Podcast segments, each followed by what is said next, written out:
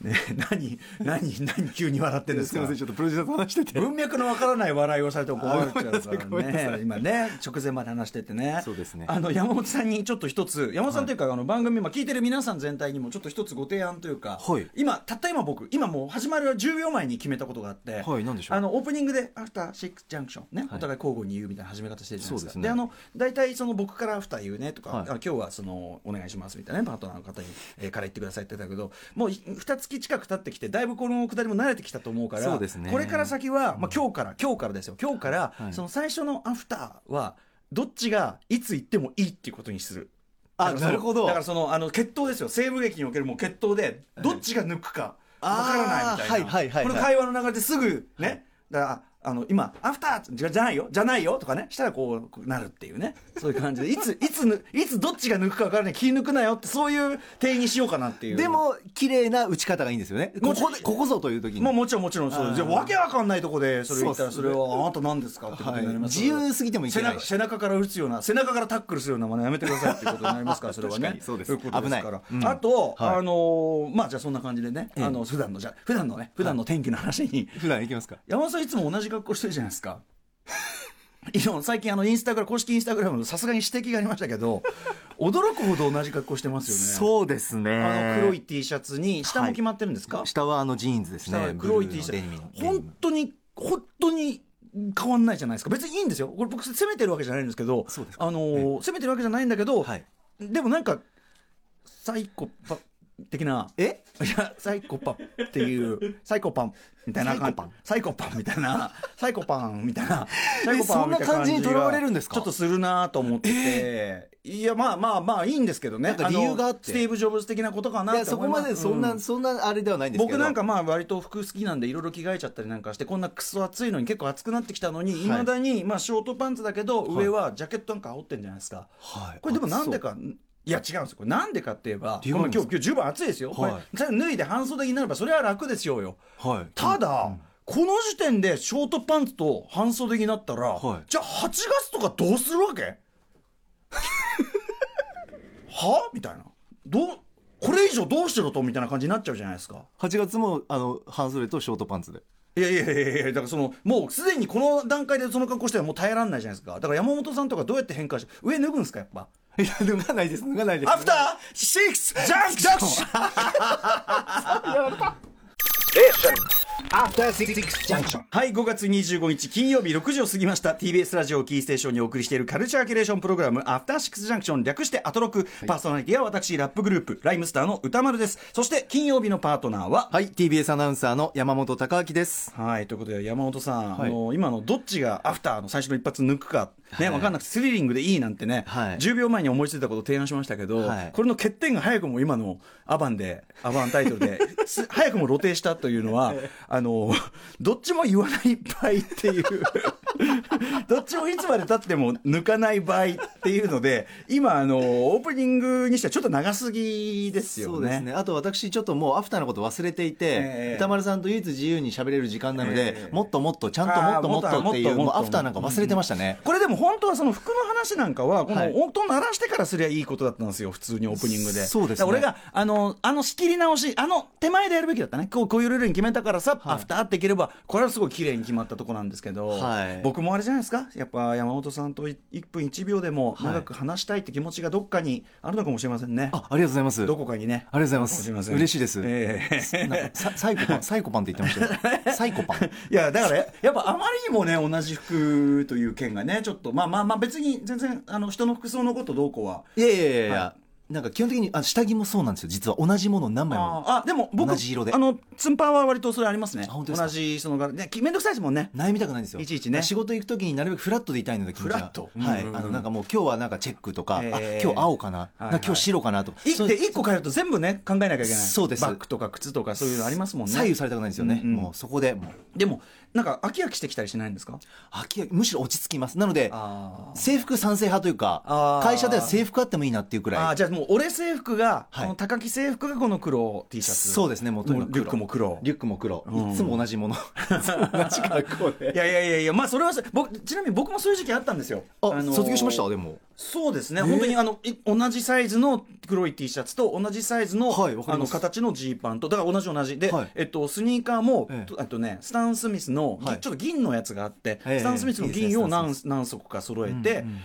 でで冬はその、はいまあ普段はだから黒 T シャツで冬はその上に、あの黒いやっぱダウンを着るとかもうそういうやもうやる気ゼロ感のあやる気ゼロっていうか、まあ、一個一個は気に入ったものなんだけどそうですよねそれこれ決まりでで、うん安心感なんですよねそれがそうねまあ俺もだかららその着るものいちいち考えるの面倒くせえと、はいなんかそのきちょっとちょっと僕の場合は手らいもあったかなその着着るものにいちいち気を使ってるや俺プみたいなそうですねちょっとあるかもしれないすいませんね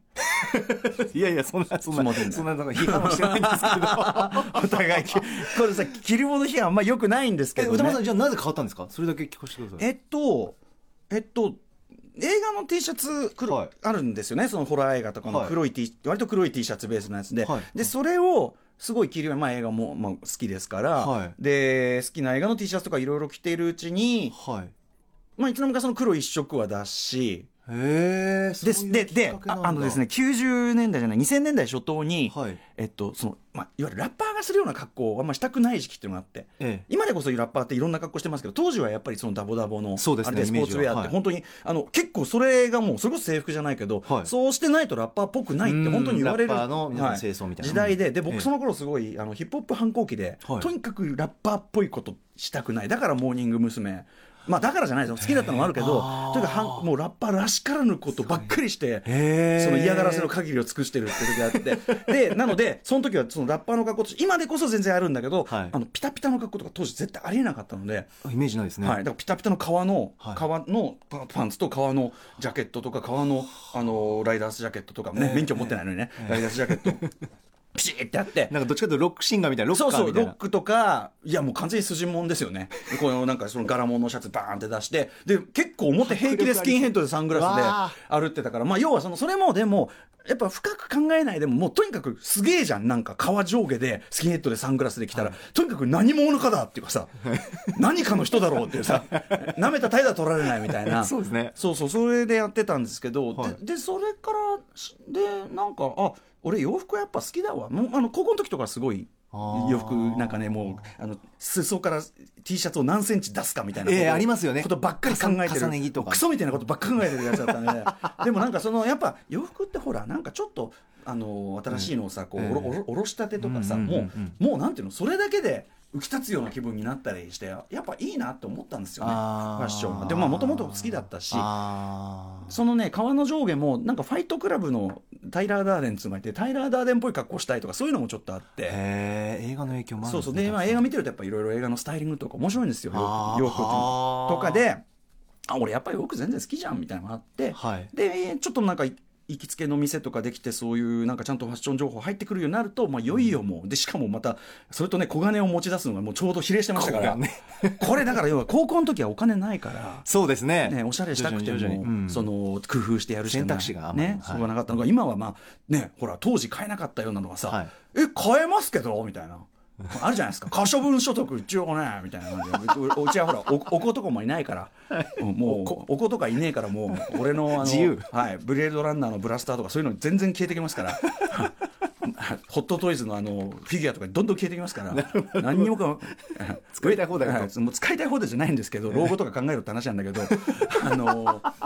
なのでね服買っちゃってああじゃあそういう喜び味わった方がいいですそねうなんだからその山本さんも、まあ、わかりませんそのお好みのがあればですけどいやこれが一番作ってるならそれがある意味おしゃれ、えそのだからねあのこれもこだわりですよあの本当にこだわりない人いるじゃない、はい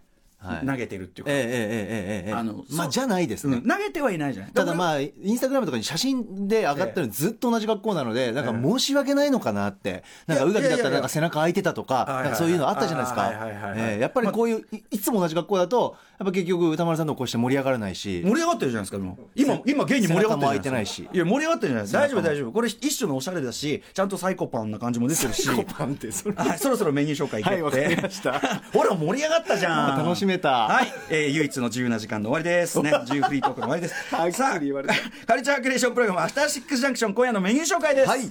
この後すぐはカルチャー最新レポートひょろひょろかいわれボディのもやしっこ歌丸さんにこそ言ってほしい魂が鼓舞されるスポットをご紹介今日のヒントは2です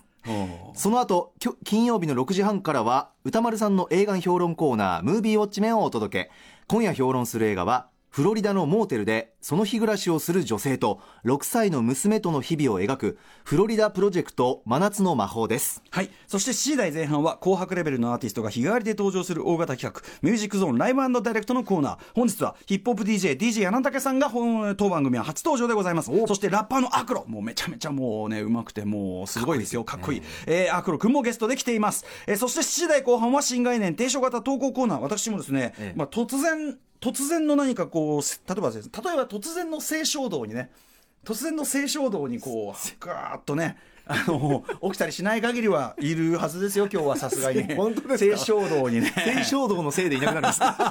そんなことあります さあそして8時からはカルチャーのその先を目指す「ビヨンド・ザ・カルチャー・ザ・プレミアム・フライデー・エディション」今夜はどうせ歌丸さん不在ということでなんでどうせ新企画スタートです題して「カルチャー・ザ・フューチャー」何ですかこれは来週リリースされる音楽、ゲーム、本、映画など様々なカルチャーアイテムをドバッと一気に丁寧に紹介していきます。歌丸さんがいない間に来週のカルチャー情報を予習しておくというものいないって言っちゃってる一緒にお送りするのは TBS の宇垣美里アナウンサーです。はい。えー番組では皆様からのご意見、感想を募集しております。はい、メールアドレスは、歌丸アットマーク tbs.co.jp、歌丸アットマーク tbs.co.jp、メッセージを読まれた方には、持っているだけでモテる番組ステッカーを差し上げ ます。はい。えーそして、えツイッター Twitter の実況をハッシュタグ歌丸ね、えーハッシュタグ歌丸でお願いいたします。公式インスタグラムでね、あの、山本アナのですね。いや、でもこれはおしおおしゃれだと思うよ全然。一つのおしゃれ、一つのおしゃれ。ね、毎回撮ってもらってますかあら。のザ・フライよくこれ例で出すのはザ・フライという映画の主人公の、はいあのーセス・フランドルだっけ博士っていうのがザフライはいあのいつも同じ格好してるわねって言われたら実は同じジャケットと同じシャツと同じ靴をきれいにそのクローゼットの中に並べて持ってて、はいとってもキュートなでその、あのーヒロインはその姿を見て、あこの人可愛いってやっぱ惚れちゃうわけあ、そんな可能性あるんですかそうなんです可愛いとい。そううなんただ「ザ・フライ」という映画は決して可愛い結末ではないのであなた好みだと思います、好きですはいぜひご覧くださいそれでは「アフターシックス・ジャンクション」行ってみよう After Six Junction.